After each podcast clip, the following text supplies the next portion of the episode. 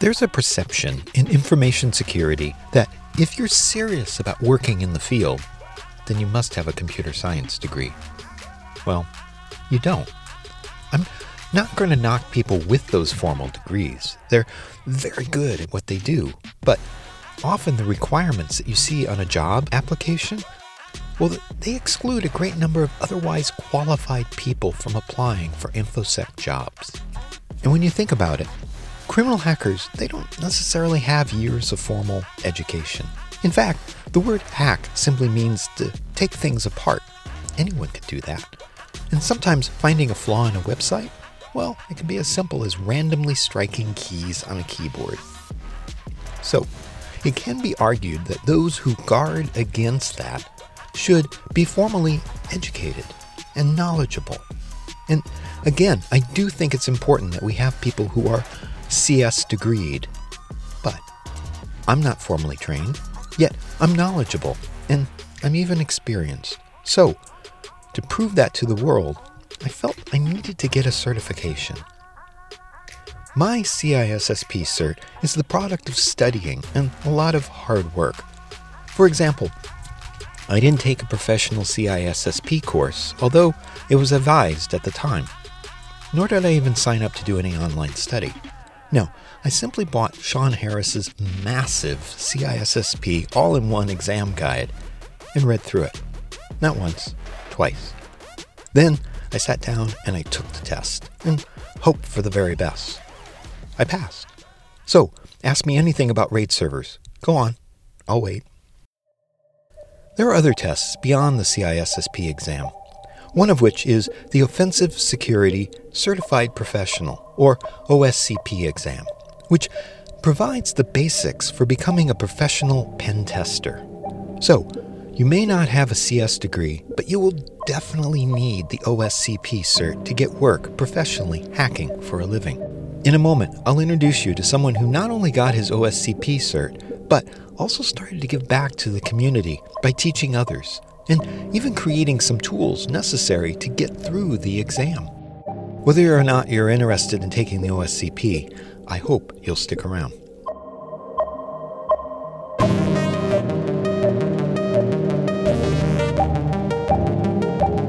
Welcome to the Hacker Mind, an original podcast from ForAllSecure. It's about challenging our expectations about the people who hack for a living. I'm Robert Vamosi, and in this episode, I'm going to talk about web application security, in particular, how to pen test it, and some of the training and certifications you might want to get if that's something that you might want to do for a living.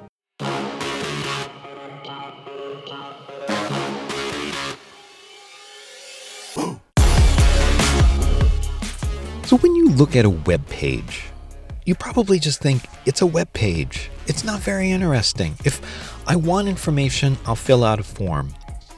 Well, that's not necessarily true. The web page has a lot of information going back and forth between the server and you, and therefore, it's a point of entry for someone who is malicious. So, in order to get to that good stuff, let me introduce my guest, his title, and where he works. We can just use Tiberius. Um, just fine. I guess just a penetration tester at White Oak Security. We're a relatively small company uh, based out of Minnesota, uh, but pretty much uh, completely remote team. Super talented group of people. Honestly, like one of the best places I've worked. Everyone, everyone there is is just top of their game, and pretty much we we we only try and hire the best. Uh, so pretty much everybody there is like a, a senior level and yeah, we uh, check us out at whiteoaksecurity.com. Do a various range of pen tests like web apps, internals, red teams, um, social engineering, etc. So that is another a good thing about White Oak is you know first day they asked me you know which which tests do you want to be on, and I'm like just give me all the web apps and I'll be fine. so as I said, web application security is very interesting on its own.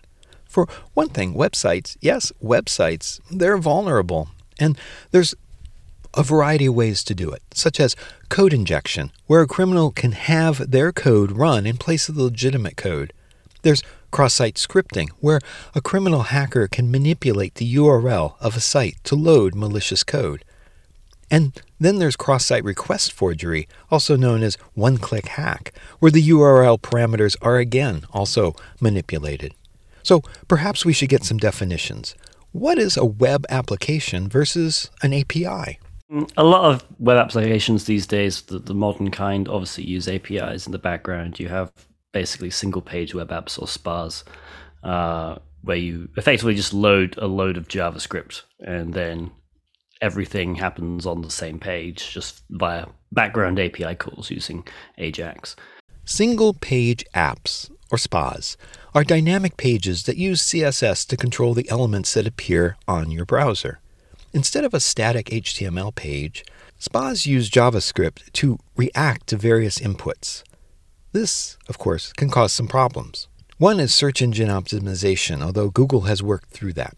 The other is that the page is still vulnerable to cross site scripting, and that's something that a good pen tester should be able to find. But in terms of what web apps, eh, what web application security means to me, um, I always define it in in terms of the the movement of information, um, and ultimately protecting user information. So honestly, every every single kind of web app is just a portal to information. Yeah, this is a good definition. It's one that allows for a lot of leeway. Ultimately, it is information security. So, yeah, the flow of information is always what's going to be important. And so you can do various things with that information. And obviously, the, the major things we're talking about are, are kind of with the, the CIA um, sort of triangle, right? Confidentiality, integrity, and availability. So you want to make sure that only uh, people with actual um, well, the only, only the people um, who have proper permissions to access the information can access it. Right, that's like confidentiality. At the same time, you want to make sure that nobody can change the information without having the proper permissions. Uh, and finally, obviously, you want to make sure that you know if you can access that information, you should always be able to access the information. Um, and so that's really how I kind of see how I try and frame every single uh, kind of uh, security like issue in terms of web apps. Uh, it's effectively what can an attacker do to the information that's being stored in this web app. And that's where Tiberius gets to be creative, where he gets to play the bad actor and try to manipulate the data. Now, that sounds like a job that I'd like to have. So, how does one get started down that path? I've been in the industry over 10 years now. Um, first two years of that, I was I was you know a, a junior doing absolutely everything. Um, but I I had a, a slight background in, in in web development, sort of from a personal level, and so I was kind of drawn more to that side of things. Um, and ultimately, that's where I decided, you know, uh, in in my opinion, it, if you're going to be a pen tester, you you can go one of two ways. You can either be a kind of jack of all trades um, and and and be pretty good at a, a variety of things, uh, or you can focus on one area and just become a subject matter expert in that particular field. The former seems to be a typical media response to pen testers. That they're the jacks of all trades, that they're the human Swiss army knives. For example, Elliot Alderson seems to always know a little bit about everything, or whatever the plot of Mr. Robot demands. And there are some people like that in real life. They do exist. In episode 15, though, I talked with Kim Crowley about how to become a pen tester and what skills you might need. And she, too, said it's more realistic to specialize. That's where Tiberius did. He found something and he honed his skills in an area that worked best for him. And there's no there's no reason why you would go, do one more than the other. It's it's entirely up to you. Um, I just decided, you know what, I don't really like doing internal stuff. It's kind of boring. It's kind of samey. Uh, I much prefer trying to hack into web applications and, and see what I can do there. So that's where I've spent pretty much the last eight years, um, almost exclusively doing web applications. One advantage to doing web application testing is that, well, you don't have to physically be on site. This web page is available anywhere via the internet. And as a professional hacker, you should be able to access what you need from your own home. I mean, the bad actors aren't necessarily inside the corporate headquarters. That said, For a more thorough pen test, Tiberius's company, well, they send out these devices with tools that he can access remotely. Most of the apps I test are over the internet. Um, but like I said, uh, White Oak Security is an entirely remote company. We don't actually have a headquarters. Um, I, th- I, think I think the headquarters is technically the CEO's house, but uh, um, we're we're entirely remote. So what we what we have is a bunch of uh, network devices. We call them NUCs, um, and we, they have basically a version of Kali installed on them with a bunch of uh, tools that we use. We we send them over to a customer. They plug them into the network. They're basically entirely encrypted, um, and they they call home to a central server, mm-hmm. Um, and that's how we connect into their environments. Uh, so yeah, I do a lot of internal testing as well, but we all do it remote. I think there were like three instances last year where people had to go on site um, but most of the time, it we seem to be able to do everything remotely. Um, and I think that's probably the way the industry is shifting these days, anyway. So, again, deconstructing this Elliot Alderson image of a highly romanticized view of what a hacker or a pen tester might look like on TV versus what a pen tester actually does in real life. Given that each client has its own scope and different areas where they want work to be done, what might a generic assignment look like for Tiberius? Yeah, I mean, it does vary. So obviously, the first thing we do is a scoping call, um, where we we usually get the the customer to to go over the web app in in some degree of detail. Um, it usually lasts, you know, any anywhere between fifteen to thirty minutes.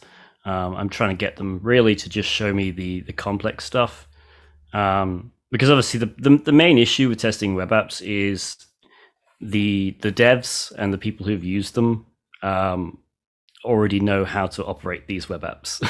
uh, but I'm coming almost completely blind. I've never seen this app before. It might be, you know, and I'm testing stuff like insurance apps, you know, where there might be some weird series of forms. And, you know, I'm not an insurance guy. I don't know what I'm doing.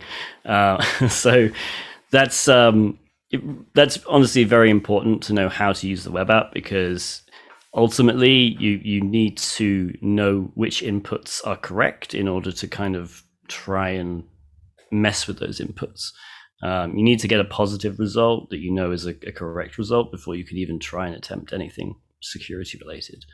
Um, so that's how I approach that. Um, in terms of the actual testing, um, the first thing is enumeration always. So effectively, that's opening Burp Suite. It's going through the application. Usually, is the highest level user I have um, basically just clicking around. The, the first maybe like three or four hours of any test is just me trying to use the application. Um, and I'll make sort of mental notes and sometimes I'll, I'll type notes on my uh, on my laptop about you know certain things I've seen. You know, if there's if there's a file upload, for instance, you know that's that's a huge red flag. Um, so I'll make a note of that. Um, if there's anything that's, that's particularly strikes me uh, um, as potentially security a security risk. You know, we're talking about fields that seem like okay, yeah, they could potentially be SQL injectable, or you know, they're they're using numeric IDs, so that could be you know open to IDOR attacks.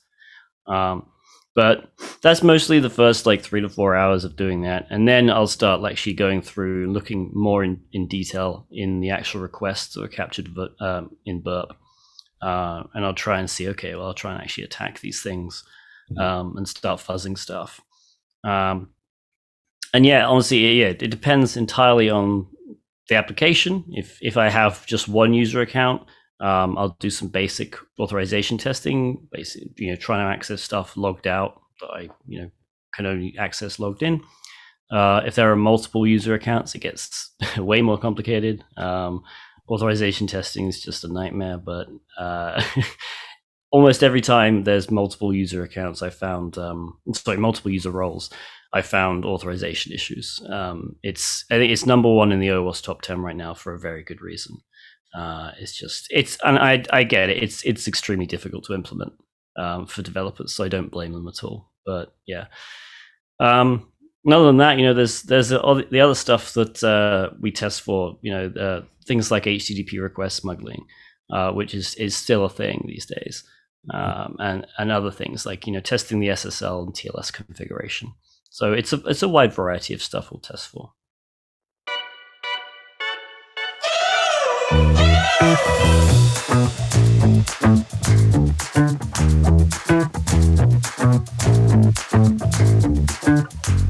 Earlier, I mentioned a few of the ways you can hack a website, and these are categorized in the current OWASP Top 10 list. It provides guidance and how to mitigate against these more common flaws, but I'm wondering, as a pen tester, if there were times when Tiberius might say to himself, if only the developers had done this, dot, dot, dot.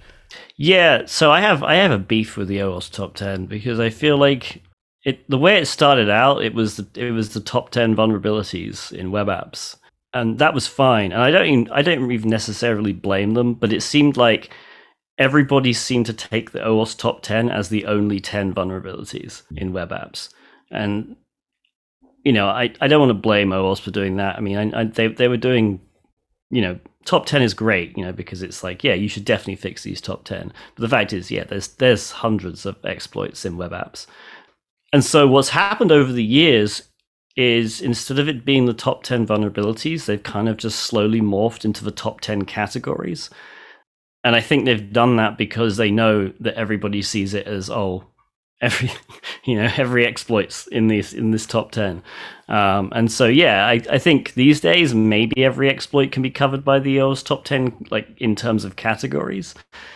But you know it, it just becomes silly when you've got injection as a single category because yeah uh, SQL injection is is still around. Uh, it's not as common as uh, XSS which is now in the injection category, which I actually think is a good idea. JavaScript injection um, is a much better name for cross-site scripting, um, but cross-site scripting is everywhere. SQL injection less so, and the fact that they're in the in the same category together is kind of silly. Um, and you also have them with LDAP injection and command injection as well, which you know are still there but so rare. Mm-hmm. Um, so I think honestly, if you are a developer, the the best thing you can do definitely look into the OWASP top 10 and definitely drill down into the categories. Um, but there are so many other things you can do. There are there are secure coding courses that you can take, um, and they will teach you, you know, uh, a, a, lot of different, not even just the vulnerabilities, but just you know, okay, here's how you should definitely code these things, right?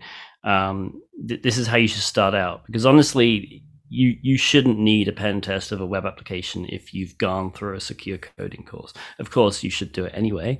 Uh, don't put me out of a job. But um, if if you go if you have all your developers do secure coding and you hammer that into them, then you'll you'll be able to do the pen test and you should have you know minimal things you need to fix at the end because you're fix you're effectively fixing the bugs at the start um, by telling the devs, you know, this is how we code things, this is how you do it securely. And I also think there's other resources. Um, obviously, there's the the CWEs. Right, the common weakness enumeration, a list of common coding flaws that developers should look for. There are automated tools within static analysis solutions that flag these as they parse through the individual lines of code. There's a huge list of, of CWEs, uh, which are basically uh, individual web application vulnerabilities. Um, technically, they, they span regular applications as well. Um, but yeah, the, the C, C, CWs are into like the thousands now in terms of the, the numbers. Um, and so definitely look through those. There are a few good ideas in there as well. Uh, but I think that the main thing is definitely educating developers on secure coding practices, just to make sure that you know those SQL injections just never even come up in the first place.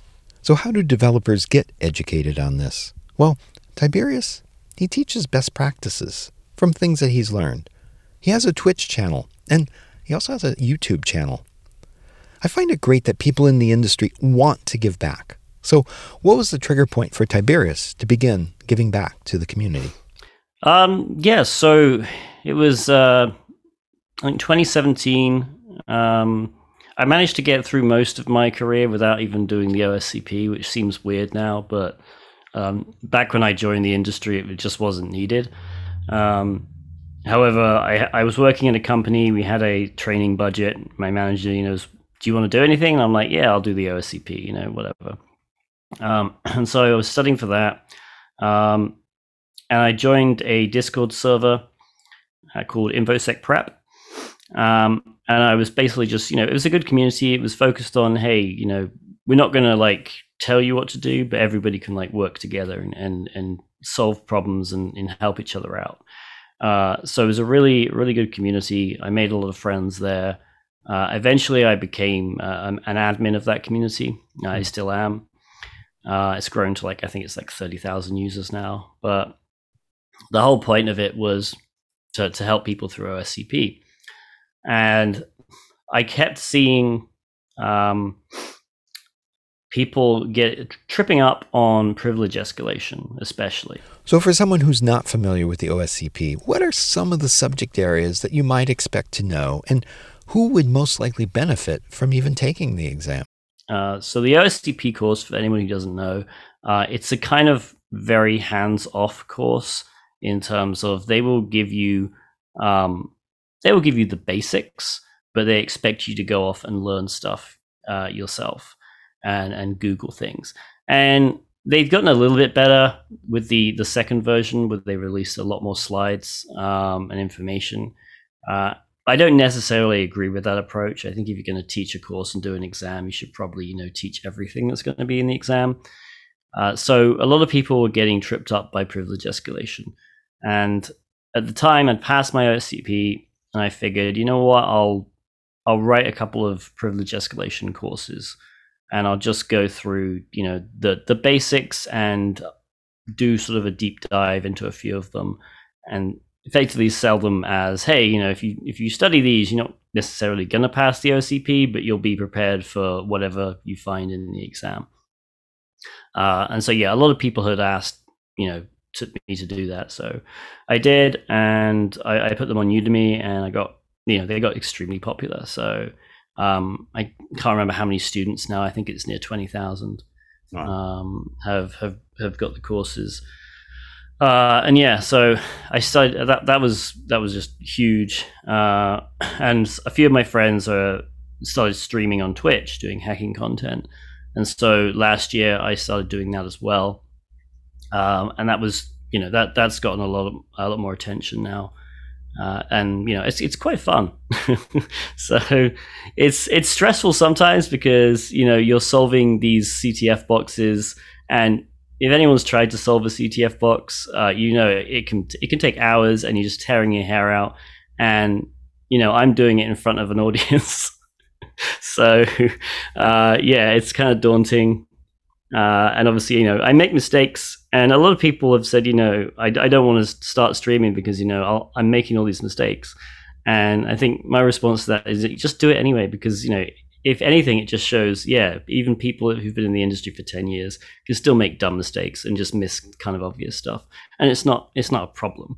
Um, but yeah, that's that's gotten quite big. Uh, i have a YouTube channel as well where I I upload um, the recordings of the streams to that as well. Um, so yeah, I'm currently working on a um, a web app web app testing course actually that should be released uh, later this year. It was, originally, it was sold as sort of an entry level um, penetration testing exam. Uh, there's some argument about whether it is entry level or whether it's slightly above entry level. Um, but effectively, the, the the course is supposed to teach basic penetration testing skills, um, and it does it does take a more manual approach, which is good because you should know the manual um, approaches to these things. Uh, so it'll teach you how to scan networks. It'll teach you how to enumerate certain services. Uh, it'll teach some web skills like SQL injection, for example. Um, it'll teach buffer overflows, even though the buffer overflow section isn't that good these days because it's I believe they use 32-bit uh, buffer overflows, which um, you know is is pretty old. Um, and more recently, they've they've got Active Directory in there as well. So obviously, if if and I think that was important uh, because for for years the OSCP didn't have anything to do with Active Directory. They didn't even cover it. Um, and so you have these pen testers taking the OSCP joining a company and then facing this, you know, almost every internal is is in a Windows network right. with Active Directory, and that's daunting. You know, I I really still don't understand Active Directory, and, I, and I've been in the industry for more than ten years, so it's it's complicated. Um, so I'm glad they did that eventually. I think they were kind of forced to do it by a bunch of the other certificates that came along. Uh, but yeah, I think that's that's the main um, sort of goal of the OSCP is to teach these basic skills for pen testing. Uh, a lot of entry level pen testing positions require it um, for good reason. I think um, it at least shows that you've you've you've gone through this exam uh, and you've managed to actually you know demonstrate your skills. Right. Um, so I think that's probably it, it's definitely aimed at people who want to be pen testers. Um, but at the same time, because it's such a, a manual kind of focus thing, uh, you will you will need more skills, obviously, if you if you do come into the industry, and you'll you'll eventually end up using tools that just aren't allowed on the OSCP. Um, like no nobody really does manual SQL injection anymore. We all just use sqlmap, um, and it's just because it's much easier, um, and you know it's quicker as well. There are some places on the OSCP exam where tools are allowed, and so Tiberius, well, he created his own, such as AutoRecon. Yes, uh, so this was I created it for my OSCP. Um, so part of a big part of the OSCP is enumeration. Um, by that, I mean, you know, doing port scans of the environment, figuring out which services are running, and then doing various uh, other enumeration steps on those services. Um, and it's extremely boring if you're doing it manually, uh, and it's extremely time consuming if you're doing it manually.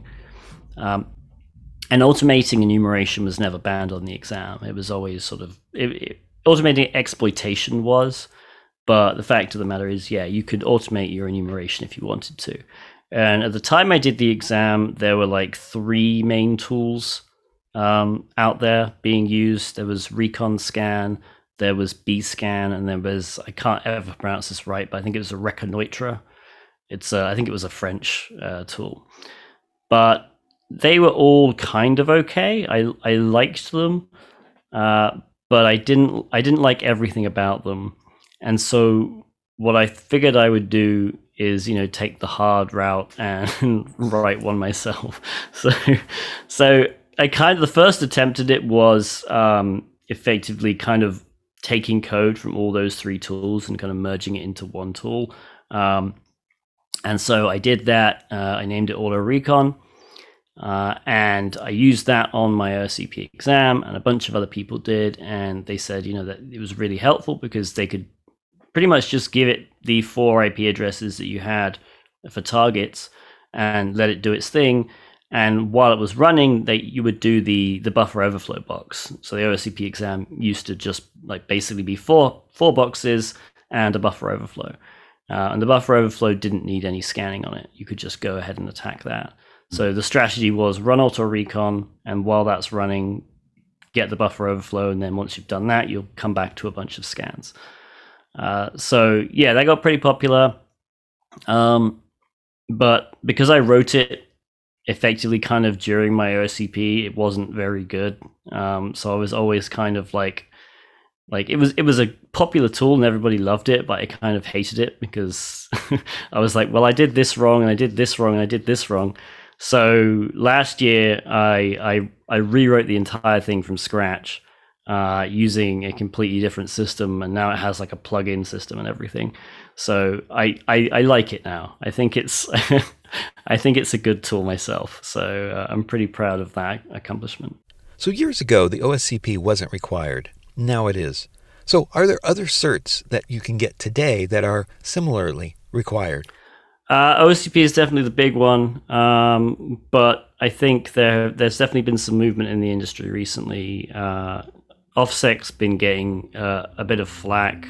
They used to be the cert where, you know, it, compared to SANS, where SANS had like a five thousand dollars cert, and OSCP was like a thousand dollars um, for what you got. Uh, it was a really good deal. However, they seem they seem to have, and I don't I don't necessarily think this is the case, but um, a lot of people have accused them of sort of money grabbing um, and increasing the prices for no real good reason, uh, especially in terms of retakes. So there have been a, there has been a, a, a movement in the industry. Um, a lot of other competitors have come in and have offered sort of uh, competitive deals, I guess. So you've got TCM Academy's PNPT, um, which is effectively an OSCP like exam. Um, however, they definitely go into more detail. Uh, so there is OSINT stuff, for example. Um, there, there's Active Directory stuff as well, which obviously is in the OSCP now as well. Uh, but I think the main differentiator there is uh, they they take they get, get you to write a report, and then they will do like a half an hour readout call, um, where they will go over the report with you and ask questions and see how you respond. And I think that's extremely important as well because a lot of people come into this industry and come into pen testing and think, you know, yay, I get to hack stuff. Um, but you know, yeah, that's kind of what you're being paid for, but not really. Like the people aren't paying for a pen test; they're paying for a report. Uh, and so the you have to be able to write a good report, and you also have to be able to defend the report on a readout call. Uh, almost every single one of the tests that I do, we have a readout call at least like a week or two later. Um, and the customer may have questions about certain things. They may argue certain findings. I've definitely had instances where a customer said, "Yeah, you've marked this as high. We think it's a medium," uh, and I have to basically defend why it's a high. Uh, but I think that's really important. So I'm glad that they're doing that. Uh, but also, eLearn Security as well uh, have a few good courses and exams, uh, and I know they've uh, their prices are pretty competitive as well. Okay. If the OSCP, which is a pretty grueling exam, is beginner level, what are some of the more advanced levels out there? I, don't want to uh, mess it up, but it's it's OS. It might be OSCE or OSEE. Um, it does have like a a level above the OSCP, uh, which I've heard is good. But in other terms, there's so um, there's the CRTP, the Certified Red Team Professional, um, which is a heavily um, Active Directory exam, which I've actually taken that, uh, and so I think that's that was actually a very good, uh, a very good course, a very good exam, uh, extremely hands on. There, like it's, I think there's like 24 hours of video, uh, and the the instructor is is very well known um, in the community, especially for like Active Directory stuff. So that's that's a course I would definitely recommend. Um, and there's also there's a there's a course above that, and I cannot remember the name of it. Um, but it effectively takes the Active Directory stuff to a, to a new level. Um, so that's really where I would go if you if you want to do sort of internal things. Um, for web applications, there's a few other courses. eLearn Security has uh, a few web application um, exams and Portswigger, uh, the the creators of Burp Suite, um, they actually have a new exam um, as of last year. Uh, so that and that I've heard is very challenging. That's my honest, one of my goals for this year is just to, to do that. I haven't even attempted it yet, but um, I've I've been putting it off for too long. I think so. I'm gonna have to get that one.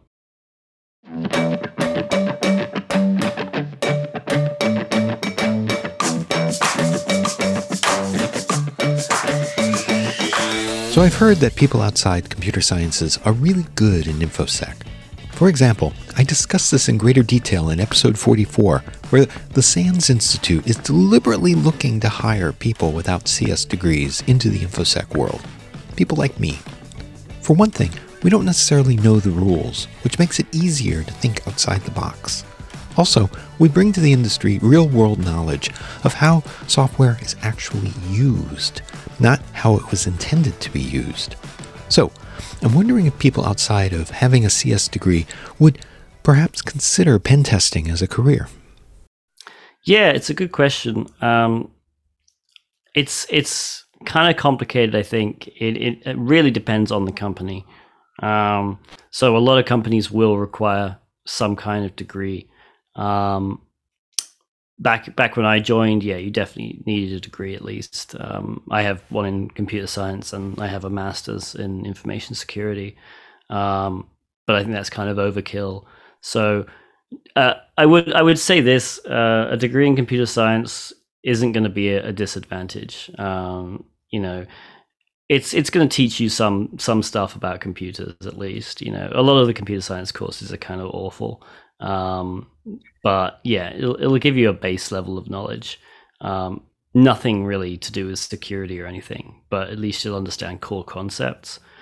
Uh, but in terms of, I mean, if if you if you can't, if you're in the situation where you just can't get a degree um, for whatever reason, uh, I would definitely recommend doing bug bounties.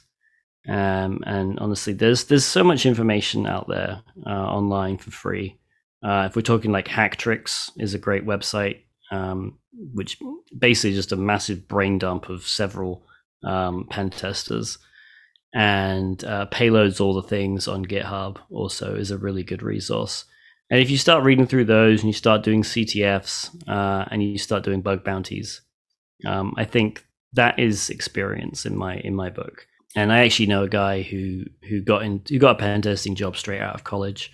Um, I think even before he graduated, actually. Uh, and the main reason was he he got into bug bounties and just started finding everything. It was in like the top fifty in Bugcrowd. Uh, so you know, it, it definitely counts uh, for experience, and I think it's um, it's definitely something that you should try. Yeah, that's all well and good, but again, I think coming at it from outside the box has some value. Yeah, potentially. Um, a lot of a lot of pen testing is problem solving. Uh, so if you have good problem solving skills, then certainly, uh, and if you're able to look at things a different way, uh, absolutely. Uh, but yeah, I, I, I, I don't, I don't think these days a degree is absolutely necessary. I think the problem is there's a disconnect between reality and HR, um, in terms of what HR think uh, people need to do this job and what people actually need. And of course, as a working pen tester, Tib3rius, he's got war stories, or at least one good one that he likes to share. Yeah, so I mean, I, I think I've told this one in a few in a few interviews before, and it's it's it's almost half cheating because this was this was an ASP app, so not even ASPX. Uh, it was like a legacy app they still had online. Um, I think this was back in 2016 though, so it's it's still pretty um pretty recent. Uh, so yeah, it was uh, an SQL injection that I found, and uh, basically, yeah, I think uh, Burp Suite flagged it, and it flagged it using Collaborator. Uh, so effectively, it, it sent some. I think it was uh, xp_dirtree, uh, which uh, caused a uh, DNS lookup on the Collaborator server. Um, so I thought, okay, that's interesting. And so I, I, checked that out. I was doing a bunch of SQL injection with sqlmap, so I was, I was able to dump a few things basically using time-based exploits. Um, but I came back to the whole, you know, oh, xp_dirtree is is working. I wonder if xp_cmdshell does as well. Um, and for those of you who don't know what that is, it's basically a really bizarre feature in uh, SQL Server where you can execute system commands. And lo and behold, yeah, they turned that on for some reason. I've heard this from other pen testers as well. Oftentimes it comes down to just misconfigured tools. If only the site administrator or the developer had configured it properly, they wouldn't be sitting in that position. Uh, so that was fun. Um, and the, the, only issue with it is obviously it was a blind SQL injection. Um, so I could cause I could cause a sleep um, and I could extract information that way, but that was extremely slow. Um, so I wanted to try and extract information another way, and I knew I had a DNS lookup available. Right, I could I could cause this server to do DNS requests. Um, I tried at least getting some kind of remote connection, but it seemed like every single port um, was blocked. So I couldn't even connect out on 53. The only reason DNS was working is because the collaborator server in Burp Suite is uses an authoritative domain for itself. Um, so effectively, any DNS request will hit that, uh, even if it's routed through you know 1.1.1.1. Um, and so what I what I figured was PowerShell was also on this box. Okay, PowerShell. That's an open source command line interface based tool that allows developers, IT administrators, and DevOps to automate tasks and configurations using code. Um, and so I very quickly, uh, over the course of like maybe an hour and a half, um, I wrote a PowerShell script that was, oh, it had to be one line because this was an SQL injection in um, the URL. So I wrote a PowerShell script in one line, which executed a system command, um, converted the result into hex characters, split the hex characters into 64 byte chunks, and then just did a bunch of DNS requests, appending, sorry, prepending each of those results onto the burp collaborator domain. Um, and so effectively the first time I run I run that and I run like who am I? Um, and I get this DNS request. I, I, take the first 60 well the first uh, hex characters off the domain. I decode them and it's uh, the system account. So so not only do I have command execution via this SQL injection, but I'm doing it as system. Uh, so that was That's probably honestly I that's where I peaked. Unfortunately, that's the that's the greatest exploit I've I've ever come across because it was I call it like a it was a super blind SQL injection to RCE because you know it wasn't even like I could I could I really couldn't do it via a timed attack. It would have taken too long. Uh, the fact that I had to trigger all these DNS requests um, and the fact that I had to create a one line PowerShell script that I had to insert into an SQL injection, you know, uh, I feel like that's never going to come up again, is it? So that's the only story I, I can ever tell, I feel like. I'd like to thank Tib3rius for coming on the show and talking about web application security pen testing and how, in particular, he got into the field and some of the stuff he's been able to find. I'd also like to call out his Twitch channel and his YouTube channel. And keep an eye out for his occasional trainings. And if you want to download some of the tools he's created, they're over at github.com slash Tib3rius. That's Tiberius with a three in it. I have so many stories about hackers who are making a positive difference in the world. I don't want you to miss out. And be sure to check out Error Code, my new podcast that focuses on IoT and embedded security. Error Code is available now wherever you get your podcasts. Let's keep this conversation going. DM me at Robert Vamosi at infosec.exchange on Mastodon or at Robert Vamosi on Twitter. And tell me what you like and even what you don't. The Hacker Mind is brought to you commercial free by ForAllSecure. For the Hacker Mind, I'm Robert Vamosi.